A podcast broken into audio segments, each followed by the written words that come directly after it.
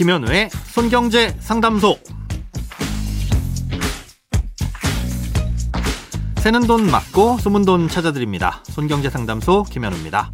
저축, 보험, 대출, 연금, 투자까지 돈에 관련된 고민이라면 무엇이든 맡겨주세요.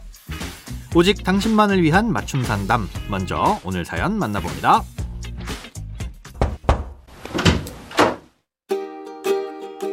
월세를 주고 있는 아파트가 있는데 총 18세대 정도 되는 빌라형 아파트입니다.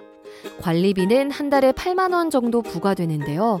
세대 수도 적고 관리비도 많지가 않아서 신경을 안 쓰고 있었습니다. 그런데 세입자가 얼마 전 자기가 나갈 때는 장기 수선 충당금을 따로 받아야 하니까 관리비 세부 내역을 확실하게 해서 달라고 하더라고요.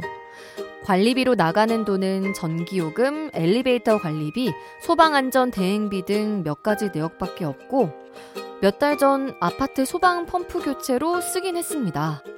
그리고 예전 아파트 지붕 공사를 했을 땐 집주인들끼리 돈을 모아서 냈는데 세입자는 무슨 관리비를 구분해서 달라고 하는지 모르겠습니다. 이럴 경우 뭘 해줘야 되는 건가요? 또 이런 건 전세든 월세든 상관없는지도 궁금합니다. 네, 요약하자면 세대수가 많지 않은 작은 아파트에 월세를 주고 계신데 이 세입자분께서 나중에 계약이 만료되고 이사를 갈 때 관리비 중 장기 수선 충당금을 받아야 하니 관리비에 대한 세부 내역을 알려달라고 하시는 상황이네요.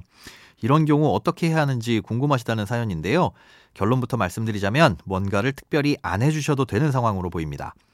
이 장기 수선 충당금은 한 번쯤 들어보신 분들이 많으실 겁니다. 아파트처럼 여러 사람들이 한 건물에 사는 공동주택을 오랫동안 관리하고 안전하고 효율적으로 사용하기 위해서 공용 부분 시설물에 대한 교체나 보수 계획을 미리 세우는 걸 장기 수선 계획이라고 하고요. 아, 여기에 필요한 돈은 관리비에 포함해서 미리 걷어두는 걸 장기 수선 충당금이라고 합니다. 그리고 이렇게 건물을 보수하는 건 결국 그 집을 소유한 사람들을 위한 일이니까 세를 주고 있다고 하더라도 집주인들이 내야 하는 거고요.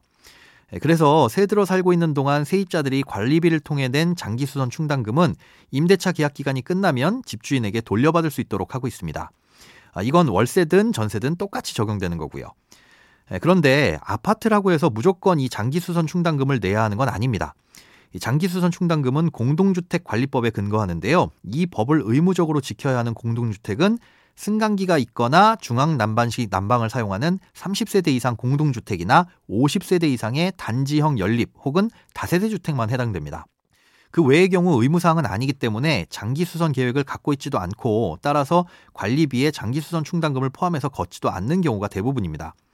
소위 말하는 나홀로 아파트들은 분명 공동주택이고 아파트로 분류는 하지만 29세대 이하인 경우도 많죠. 또 엘리베이터도 설치되어 있는 빌라도 공동주택이지만 50세대까지는 안 되는 집들이 많고요. 예, 모두 의무 대상이 아니라서 장기 수선 충당금을 걷는 곳들은 거의 없을 겁니다. 예, 사연을 다시 살펴보면 사연자님의 아파트는 18세대로 30세대를 넘지 않아서 일단 의무가 아니고요. 관리비 내역서에 전기료, 엘리베이터 관리비, 소방안전 대행비 외엔 다른 항목은 없다고 하셨으니까 평상시에 장기수선 충당금을 내고 있지 않는 것으로 보입니다.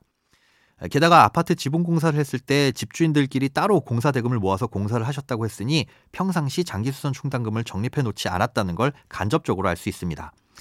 당연히 세입자분이 돌려받을 수 있는 장기수선 충당금은 존재하지 않는 거죠. 음, 그러니까 세입자분께는 우리 아파트는 주택법상 아파트긴 하지만 장기 수선 충당금을 의무적으로 적립해야 하는 아파트는 아닙니다. 그래서 실제로도 관리비에 그런 항목이 없고요. 현재 관리비로는 공용 부분을 사용하면서 발생하는 비용에 대해서만 실사용자에게 걷고 있습니다. 라고 설명을 해주시면 될 것 같습니다. 설명하시기 복잡하시면 오늘 방송 다시 듣기를 전해주시는 것도 좋은 방법일 것 같습니다. 크고 작은 돈 걱정 혼자 끙끙 앓지 마시고 imbc.com 손경제 상담소 홈페이지에 사연 남겨주세요. 검색창에 손경제 상담소를 검색하시면 쉽게 들어오실 수 있습니다. 여러분의 통장이 활짝 웃는 그날까지 1대1 맞춤 상담은 계속됩니다. 돈 모으는 습관 손경제 상담소 즐거운 설 연휴 보내시고 저는 어김없이 연휴 중에도 월요일에 돌아오겠습니다.